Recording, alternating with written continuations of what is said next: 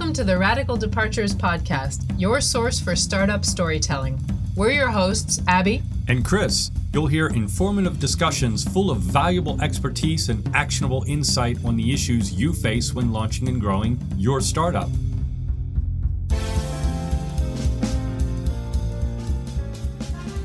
Bon, bonjour euh, Thomas Olivier euh, de la Maïf. Donc, je vais te laisser euh, te présenter et puis euh, rapidement décrire quel est ton, ton rôle là-bas à la Maïf en quelques phrases et puis après on, on creusera un petit peu. Bonjour à tous, donc euh, je suis euh, responsable de l'économie collaborative et des pratiques émergentes à la Maïf depuis, depuis 2015. Avant ça, j'étais responsable des partenariats et de la stratégie, et encore avant ça, je m'occupais de l'intelligence économique à la Maïf, dans laquelle je suis arrivé en 2007 maintenant. Ah, très bien, donc tu connais bien, tu connais bien l'entreprise, quoi. Oui, je pense que j'ai une bonne vision d'entreprise maintenant. Alors même si c'est alors c'est une entreprise relativement grosse quand même, hein, il y a un peu plus de 6000 employés, je crois, quelque chose comme ça. Oui, oui, oui, on est, on est plus de 6000. Euh, entreprise créée en 1934 par une communauté d'enseignants qui ont voulu euh, inventer le modèle de, de l'assurance collaborative et qui du coup a été un peu une start-up qui a euh, traversé les années. Qui a, mmh. ah, c'est vrai ça. Et ça a commencé, je crois, un, un regroupement local, c'est ça, d'instituteurs? Et qui a commencé, ils étaient quoi, une centaine peut-être, un truc comme ça au début euh? Alors au début, ils étaient moins que ça. Ah puis après, ils sont devenus une centaine. Mais oui, euh, le constat était simplement de se dire, euh, il y avait peut-être des vertus non utilisées dans les relations de pair à pair, permettant finalement de disrupter l'assurance telle qu'elle était proposée à ce moment-là. Donc un startup de 34. Ouais, c'est une bonne façon de, de, le décrire. Alors donc, l'économie collaborative, c'est un, des thèmes. Partenariat, ça, le, le deuxième. Alors, est-ce que déjà tu peux donner des exemples d'économie, enfin de, de, participation euh, de la Maïf à l'économie collaborative ou de choses que la Maïf veut faire Quels sont les, un peu les objectifs ici, le, potentiel?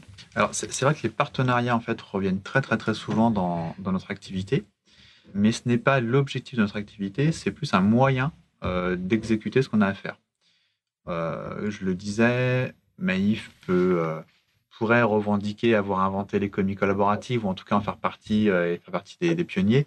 Néanmoins, 2010, euh, 2015, en tout cas la période dans laquelle on est là, euh, il y a des, des, usages qui arrivent, il y a des territoires de, de, valeurs qui se créent tous les jours, il y a de la transformation de la société et il y a des, des, entrepreneurs, des porteurs de projets qui, parce qu'ils ont vécu une frustration personnelle, en fait, ont réalisé des choses pour répondre à ces frustrations et qui, du coup, en fait, ont développé des services sur la mobilité, sur l'habitation, sur la finance, sur le transport euh, et euh, l'échange de savoir, etc., etc. Et donc, nous, on veut se rapprocher de ces gens-là pour comprendre ces nouveaux usages qui arrivent. Et évidemment, souvent, ces porteurs de projets créent une start-up derrière. C'est pour ça qu'en fin de compte, les partenariats sont très importants pour nous parce que c'est une façon pour nous de sécuriser notre compréhension des usages qui arrivent avec des gens qui sont des spécialistes et qui ont compris avant tout le monde ce qui allait se passer. Alors, à titre d'exemple, on explore le domaine de la mobilité sur le covoiturage. On a été partenaire de, de Blablacar de 2007 à 2015.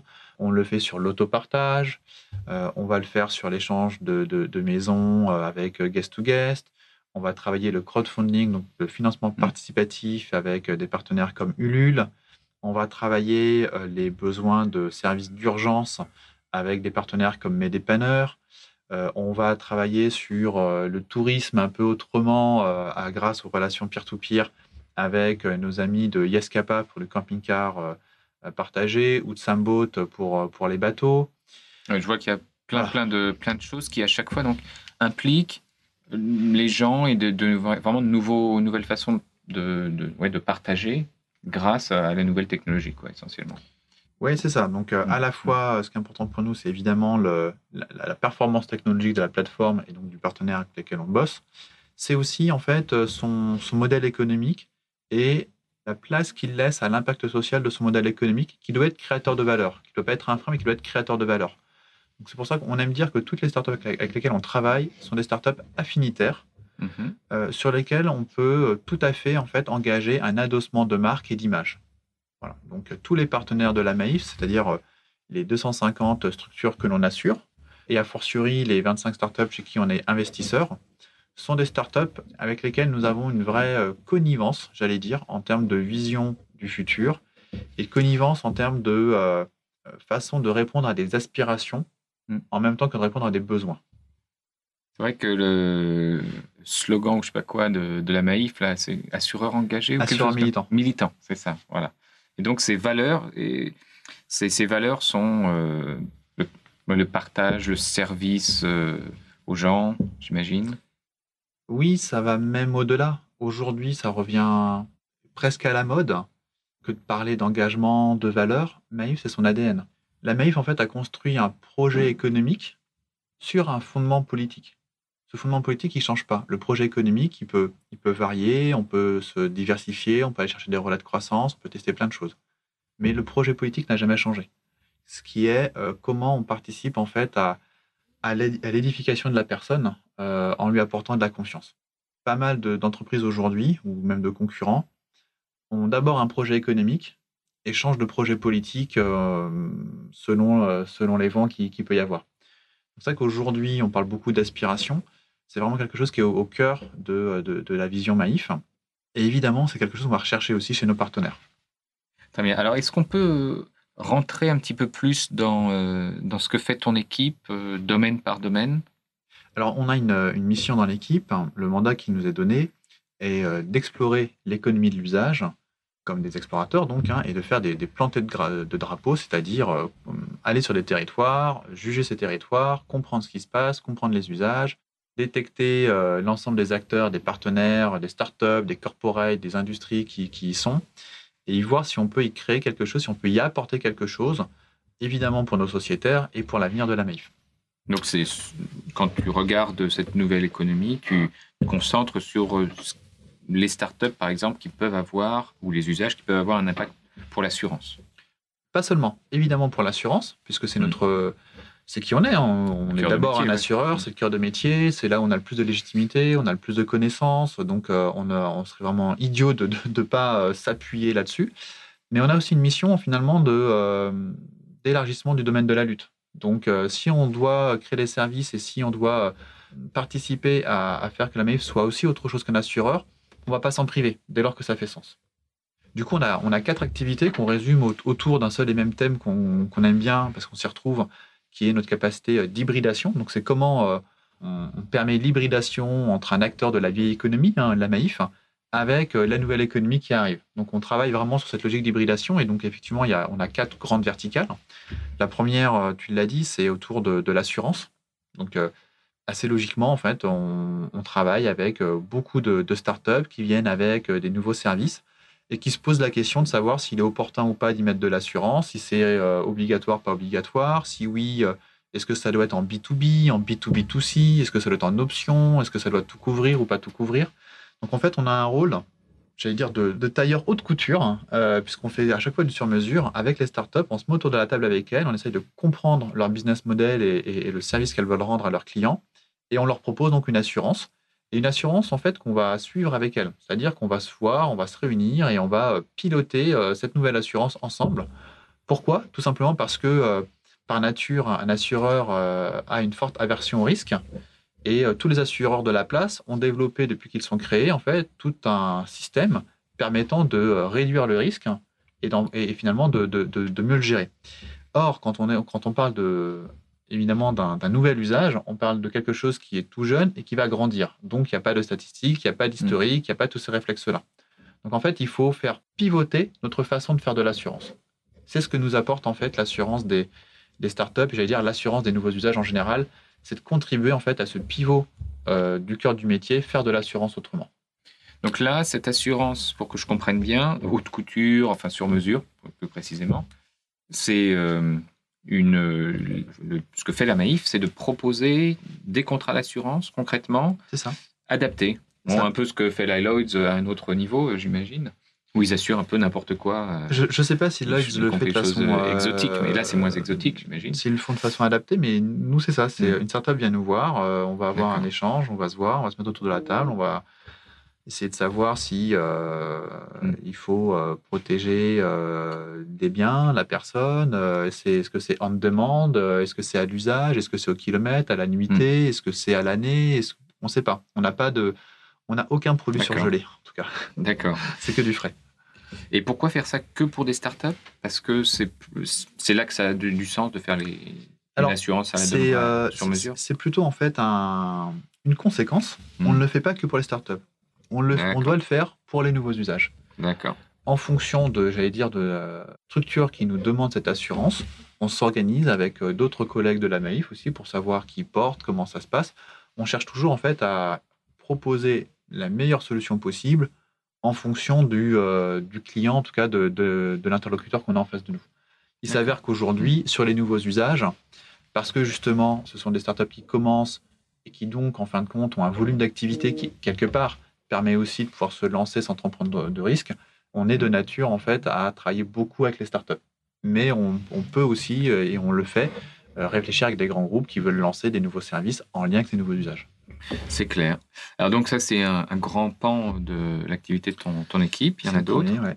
C'est le premier. Ouais. Le, le second, euh, qui est euh, l'exploitation de, de- de cette proximité qu'on a avec tout un écosystème très innovant, c'est finalement la façon de rendre le service aux sociétaires que l'on va faire progresser ou que l'on va améliorer en y intégrant les services de nos partenaires. Donc Mm. c'est une deuxième forme d'hybridation, c'est vraiment ce qui concerne, euh, je vais dire, le, le bouquet de services de la Maïf, de l'expérience que Maïf propose à ses sociétaires. Un exemple extrêmement simple, on travaille depuis maintenant euh, trois ans avec une startup qui s'appelle MedEpanner qui propose de, de fournir des, euh, des services d'urgence euh, sur des problèmes euh, d'habitation, de chaudière, de serrurerie, de vitrerie.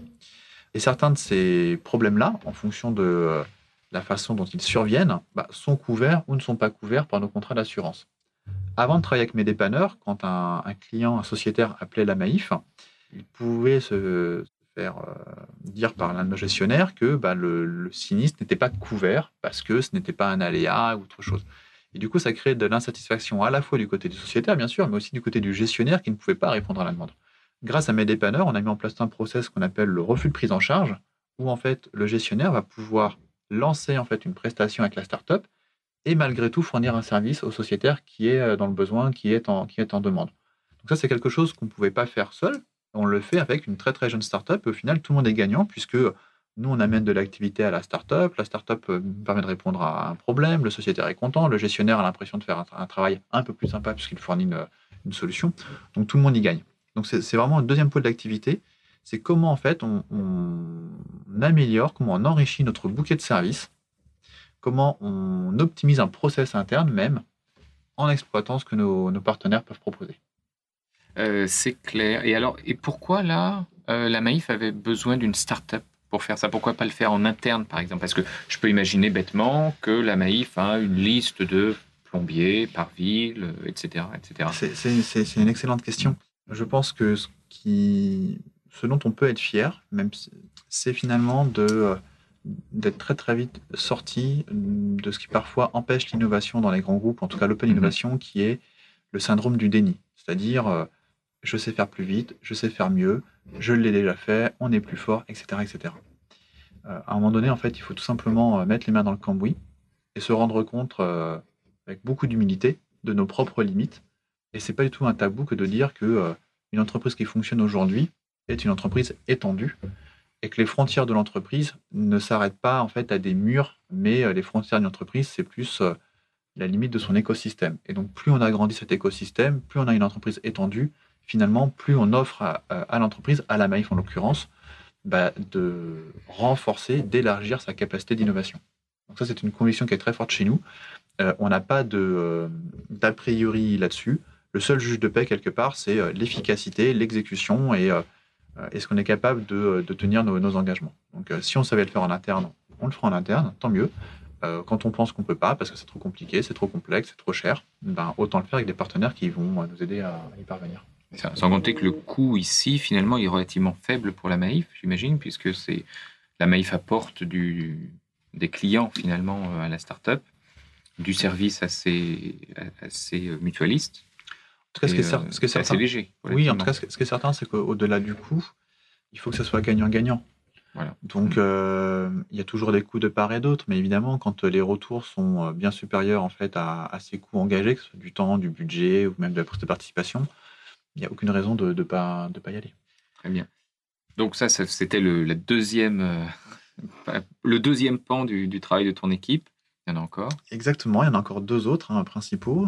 Il y a le troisième qui est quelque part, je parlais de cet écosystème, ça s'entretient, ça s'anime. Donc il y a un troisième vraiment pôle d'activité important chez nous qui est d'animer notre écosystème, de le valoriser, de le faire grandir ensemble. Et donc là, on est en train de parler des 25 startups, par exemple, actuellement, que tu as mentionné avant, ou ça va au-delà? Alors, euh, on a un fonds qui s'appelle Maïf Avenir, en fait, qui euh, transverse à toute l'entreprise, hein, pas que à l'économie collaborative, et qui permet de venir renforcer des partenariats gagnant-gagnant, ce, dont je parlais juste avant. Avec des startups uniquement ou... avec, avec des startups ou avec aussi des, des partenaires fonds d'investissement.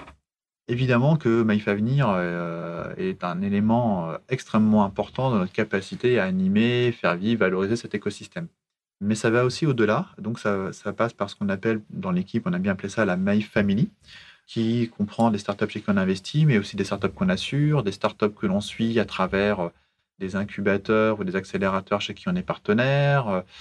Et, du coup, là, ce qu'on va proposer, c'est de se réunir régulièrement pour parler d'une tendance réglementaire, pour euh, partager des, des, best practices sur euh, le CEO et en fait l'acquisition de clients par Internet, de euh, imaginer finalement des parcours clients en lien avec, par exemple, la préparation des, des grandes vacances d'été ou les fêtes de fin d'année, voilà, des choses comme ça.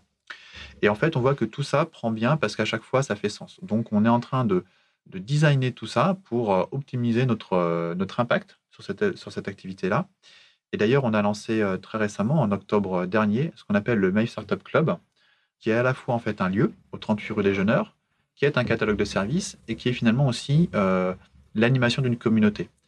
Et ce Mail Startup Club, en fait, euh, est un peu le flagship, le vaisseau amiral de, cette activité d'animation de l'écosystème, puisqu'il doit permettre en fait d'intensifier les échanges de bonnes pratiques entre les startups, entre Maïf et les startups, voire entre des, des corporate amis de Maïf et notre propre écosystème. Un exemple très simple, ça passe par ce qu'on appelle euh, les Happy Mobility. Donc, on a mis ça en place depuis euh, plus d'un an maintenant. Et parfois, en fait, on propose en fait à des collègues, des collaborateurs Maïf, de répondre à une offre de mission écrite par une startup et du coup d'avoir une parenthèse dans sa vie Maïf et d'aller deux mois, trois mois euh, dans une startup pour pouvoir mettre à jour un règlement intérieur, mettre en place un process de reporting, enfin bref, une mission en fin de compte qui est nécessaire, euh, qui est importante pour la startup et qui peut offrir en fait une forme de bouffée d'oxygène et de participer à la transformation aussi de, nos collègues qui, euh, qui, vont être heureux de, faire cette expérience-là. Je vois que c'est riche tout ça.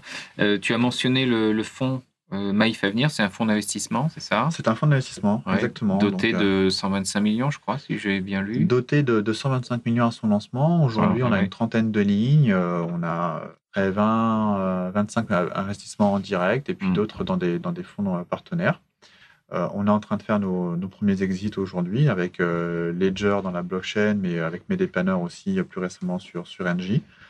Voilà, c'est un fonds classique, mais j'allais dire motivé par la convergence stratégique opérationnelle à court et moyen et long terme. Mm. Donc, on a évidemment, comme tout fonds qui se respecte, et c'est nécessaire, un équilibre financier et euh, une bonne santé financière en fait à aller chercher. Mais euh, ce qui va faire la différence, c'est vraiment la capacité d'hybridation qu'on aura avec les startups qui seront dans ce fonds.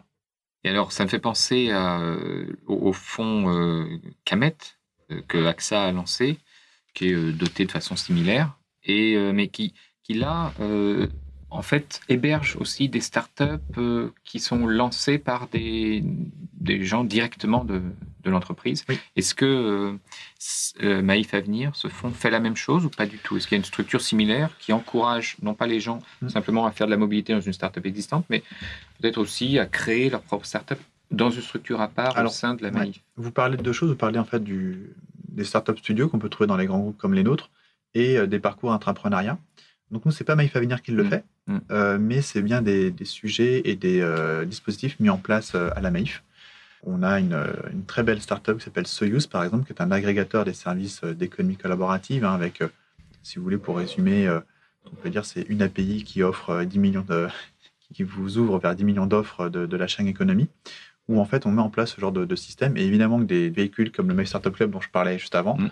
vont venir renforcer notre capacité en fait à proposer des parcours d'entrepreneuriat et euh, d'installer euh, des logiques euh, Startup Studio.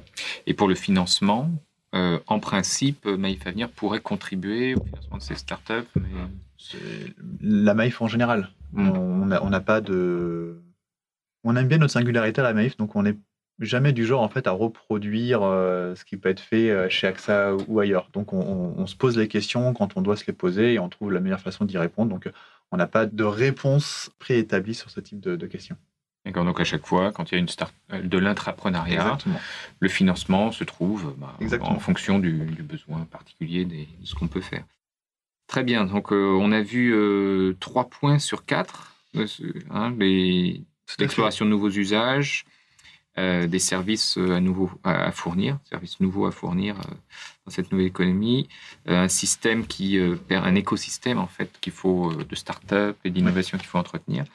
il y a quatrième et dernière partie. Et il y en a un dernier qui est d'ailleurs en lien avec euh, vos toutes dernières questions sur la partie entrepreneuriat et, startup studio, euh, qui est ce qu'on appelle dans l'équipe la, Beta Factory, et qui en fait euh, a été un, élément de, notre organisation nécessaire pour qu'on puisse aller au bout de l'exécution d'idées et de projets qu'on avait.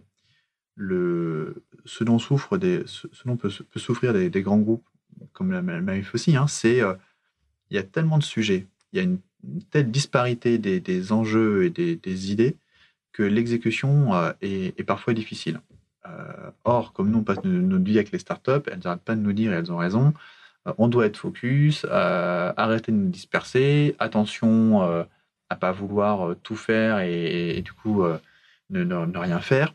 Et on a eu en fait le même problématique dans l'équipe. Donc on a créé il y a un an et quelques de ça la Beta Factory, qui est une forme de de mini corporate hacking euh, light dans l'équipe, où en fait on sanctuarise euh, des budgets des jours hommes.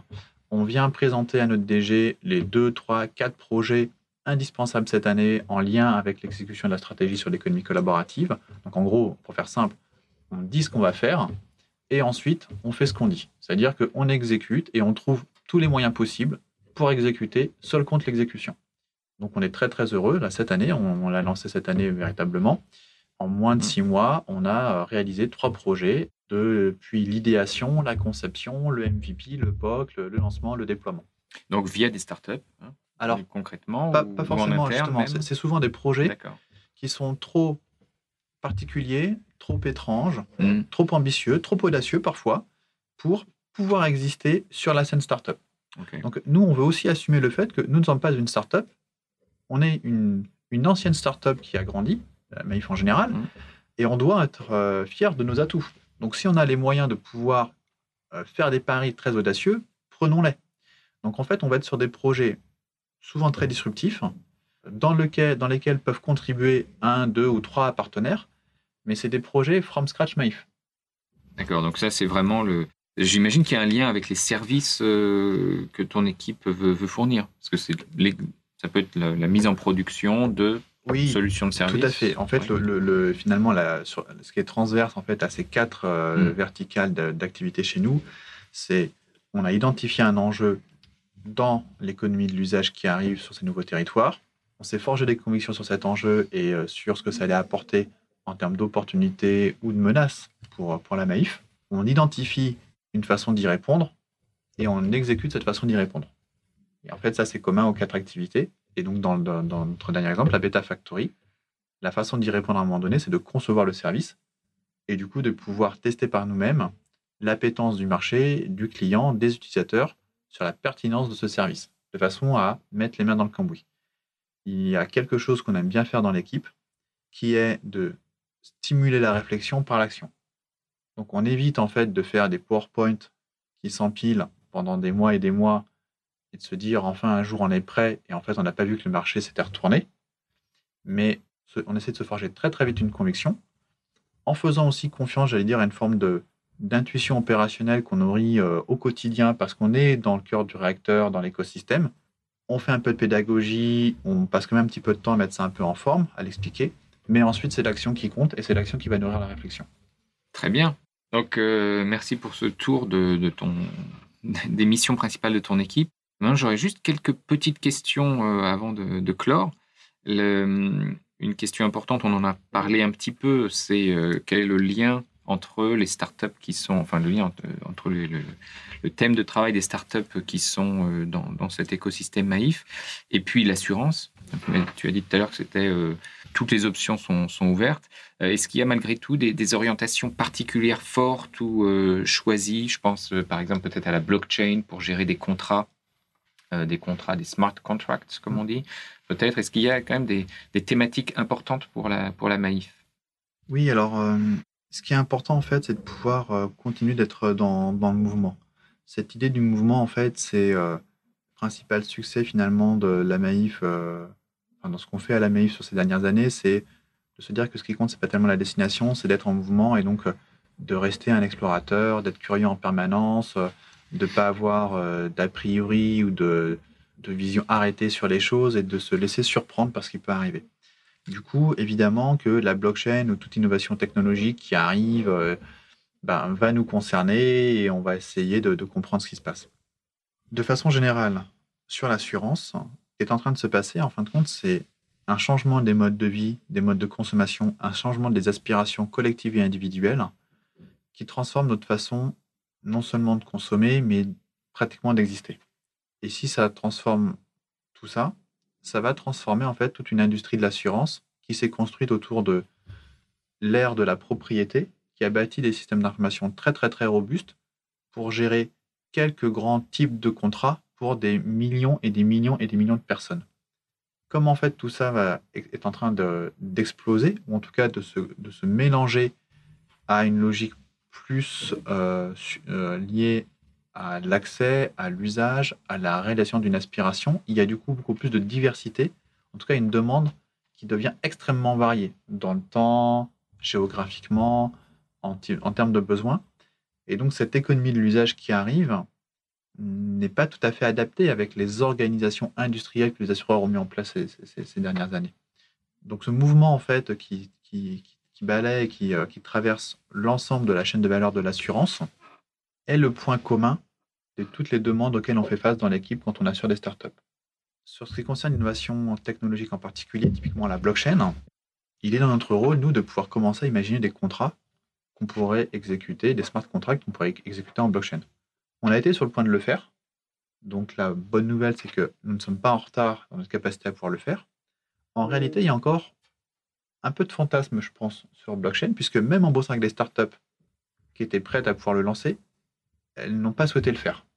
Pourquoi? Parce que une fois qu'on a dépassé peut-être euh, le cercle de ce bureau ou des initiés euh, et qu'on se demande si euh, est-ce que votre maman ou la mienne irait souscrire en fin de compte à un service qui serait proposé par blockchain, ben, en fait, on, tombe sur un principe de réalité qui est à qui, à qui l'on parle. Et est-ce qu'on parle à quelques aficionados ou est-ce qu'on parle à une réalité de milliers de Français prêts à souscrire? On n'est pas encore dans le second cas, en fait. Et alors, est-ce que tu penses que là, justement, on est en train de. Enfin, la Maïf est une entreprise qui est, n'est implémentée qu'en France, peut-être? Ou ah non, à l'étranger aussi j'ai...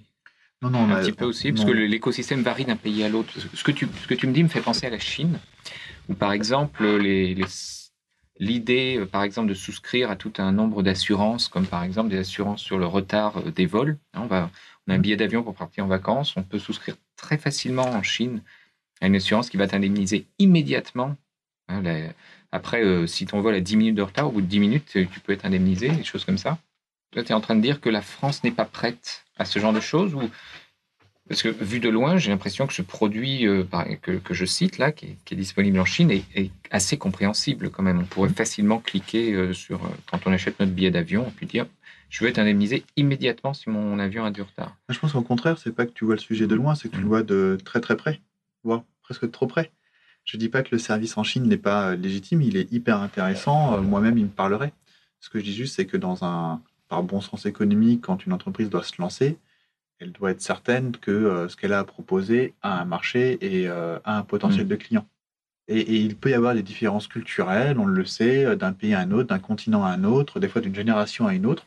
Je, moi, mon constat pour le moment, c'est que sur des grands sujets d'assurance un peu mainstream portés par de la blockchain, j'ai l'impression qu'en France, c'est encore un petit peu tôt, c'est tout. Mmh, mmh. Mais par contre, euh, il peut y avoir effectivement euh, dans certains euh, marchés du monde du potentiel pour réaliser du, business par blockchain, c'est sûr. D'accord. Donc ça, ça, viendra, tu penses, mais on attend un peu, c'est ça? Oui, je pense que ça, ça viendra, oui. Mmh. Très bien. Alors là, on a parlé de, du lien de la Maïf avec euh, l'extérieur, les startups, les, les limites du finalement de ce qu'est, qu'est l'entreprise, l'entreprise étendue. Et en interne, quel est l'impact de ces, de ces initiatives, que ce soit euh, les investissements euh, d'avenir, euh, que ce soit euh, l'hybridation entre le, la nouvelle économie et puis le, l'ancien mode de fonctionnement. Quel, l'impact en interne? Alors l'impact, il est en fait euh, extrêmement naturel. Nous, nous avons une mission qui est de contribuer à installer la Maïf dans l'économie de l'usage, avec des relais de croissance, de la diversification, et la locomotive de ça, c'est l'économie collaborative. L'impact en interne, il est très simple, c'est que ces nouveaux usages ne sont pas imperméables au monde de l'entreprise, à mon propre comportement euh, professionnel et mon comportement personnel quand je ne suis plus à la Maïf. En fait, les nouveaux usages, c'est interne et c'est externe. Donc, quand on travaille en fait sur ces nouveaux usages et qu'on comprend par exemple les motivations et les aspirations qui font que les gens euh, décident de changer de vie, de changer de façon de consommer, on le retrouve forcément en interne. Donc nous, on a une double mission qui était fixée par, euh, par une direction générale, qui était de faire profiter l'interne de tout ce qu'on pouvait voir en externe. Donc j'allais dire, c'est oui, permettre en fait d'étendre les territoires de, création de valeur de Maïf, mais by the way, quitte à travailler avec des startups, avec de rencontrer des nouvelles formes de culture managériale, des nouvelles façons de travailler, de faire de l'innovation, eh bien autant aussi contribuer à la transformation culturelle. Donc en fait, on, on est euh, assez impliqué en fait dans euh, l'échange de bonnes pratiques en interne. On essaye d'impulser euh, une nouvelle façon de concevoir notre rapport au travail. Le fait de dire qu'on peut s'éclater, s'épanouir au travail, euh, chez nous, c'est hyper important. Euh, on a mis en place systématiquement dans l'équipe des logiques de célébration de nos succès, comme on peut retrouver chez les startups. On essaye de faire un management euh, collaboratif en réalité, très, très horizontal avec l'ensemble de l'équipe, où on partage beaucoup, beaucoup, beaucoup de choses ensemble. Et donc, on- je pense que ça, très modestement, en fait, on, se dit, bah voilà, si ça peut être modélisant pour des collègues qui nous regardent et qui ont envie de faire la même chose, on va pas s'en priver et on sera très fiers d'avoir contribué à cette euh, transformation culturelle. Donc les nouveaux usages, effectivement, ça concerne euh, Maïf et ses clients, ça concerne évidemment euh, Maïf et ses collaborateurs. Et euh, tu, est-ce que tu sens déjà dans la Maïf une, un impact, par exemple, sur la rétention des, des employés qui seraient euh, bah, voilà, motivés par euh, cette attention que la Maïf porte euh, aux nouveaux usages, aux nouvelles, euh, aux nouvelles façons de travailler, comme tu dis, qui sont effectivement plus euh, fun et intéressantes peut-être que par le passé Rétention dans quel sens? Euh, Les employés qui restent comme employés plutôt que de partir dans d'autres entreprises. Est-ce que, est-ce que ça pourrait avoir un, un impact tu peux, tu vois quelque chose ou c'est encore peut-être un peu trop tôt pour, pour voir je, quoi que ce soit? Je ne sais pas si c'est complètement lié. Ce qu'on ce sait, c'est que euh, on a pris conscience que euh, la marque employeur de la Maïf était euh, une belle marque, que euh, c'était une entreprise dans laquelle il faisait bon travailler, donc on a envie de le valoriser. Ensuite, je, pense que ce serait vraiment raccourcir le sujet, ou en tout cas de le minimiser, de dire que c'est lié au mouvement que la Maïf fait sur les nouveaux usages. Je pense que ce qu'on fait est juste une petite part d'un mouvement bien plus grand que la Maïf en- a, a mis en place depuis euh, 3-4 ans en fait. D'accord. Donc euh, nous, on est très très fiers d'y contribuer, mais euh, évidemment, et j'allais dire heureusement, nous ne sommes pas les seuls dans notre Mhm. mission à y contribuer. Voilà. Donc il y a plein d'autres choses qui rentrent dans euh, cette logique du coup de, de, comment tu as dit? Rétention. de rétention des, des collaborateurs. J'aime pas trop le terme rétention du coup, parce qu'il y, a un côté un peu pris en otage, Mm. mais en tout cas de sentiment d'appartenance à la marque, Voilà. d'envie voilà de travailler dire, euh, chez nous. Mm, mm. D'accord. Très bien. Et donc, euh, ouais, ton équipe y contribue à son, ça. Et très bien. Donc, euh, pour finir, euh, je vais poser la question favorite euh, d'Abby dans la version américaine. Le succès de, de ton équipe, tu le définis comment? Tu, tu as parlé, tu en as parlé un petit peu en parlant du mouvement, c'est-à-dire du changement, et puis on, tu as, les missions sont, sont belles. Comment tu, tu mesures hein, le, ce succès? Et peut-être tu peux donner un exemple euh, supplémentaire au-delà de, de mes dépanneurs que tu as déjà Je cités. comprends, ok. Je comprends aussi mieux la question d'Alvin tout à l'heure, auquel j'ai répondu par des choses très, très, très concrètes. Alors, il y a, je, je vais refaire la même réponse. Il y a une série de, de, de, de points d'évaluation du su- du succès, et c'est nécessaire dans des activités un peu nouvelles, un peu hybrides, un peu étranges comme la nôtre, où on a besoin de se reposer sur des, des choses très concrètes de KPI. Donc, ça, on va être sur le nombre de projets d'hybridation qu'on met en place avec nos collègues, le nombre de startups qu'on assure, le taux de croissance euh, du chiffre d'affaires, de l'assurance des nouveaux usages que l'on peut suivre, euh, les exits qu'on fait par Maïf Avenir en ayant apporté de la valeur. Voilà, il y a évidemment tout ça et c'est le socle. Ensuite, je répondrai assez simplement par euh, l'envie que le réveil sonne tôt le matin pour aller bosser. Et je pense qu'on partage tous ça dans l'équipe. Donc c'est quand on, quand on ressent ça, quand on sent l'envie de se lever le matin en se disant chouette, j'ai une belle journée de boulot qui arrive, j'ai plein de défis, je vais rencontrer des gens extraordinaires, je vais résoudre un problème, je vais tester quelque chose de nouveau, c'est quand même hyper, hyper motivant. Donc ça, c'est un, un vrai indicateur de, de succès en fait. C'est une grosse euh, équipe Et pas personnel que plutôt collectif. Mm. On, est 12, nous sommes 12 aujourd'hui, comme si on était une start-up d'ailleurs, mm. avec euh, la moitié de l'équipe en fait euh, en CDI et la moitié de l'équipe composé de collègues en alternance, de collègues en détachement. Voilà. Premier, premier critère, c'est celui-ci, c'est euh, l'envie en fait, euh, qui, euh, qui, est, qui, est, au taquet. Et au-delà de l'envie, après, et là je parle peut-être plus que pour moi que pour l'équipe, parce que c'est plus personnel, c'est le sentiment en fait de, de conjuguer réalisation personnelle, intérêt pour l'entreprise, contribution en fait aux objectifs de l'entreprise, et une forme de dépassement de ces deux sujets-là, c'est-à-dire ce que l'on peut apporter très modestement en fait à une société qu'on a envie de voir euh, grandir et changer euh, dans la bonne mhm. direction. Et euh, ça, c'est assez chouette de retrouver ça dans, dans un job au quotidien. Bah, très bien. Merci beaucoup Thomas pour tous ces, toutes ces précisions et ces explications sur ces très belles missions. Et puis bonne continuation. Merci.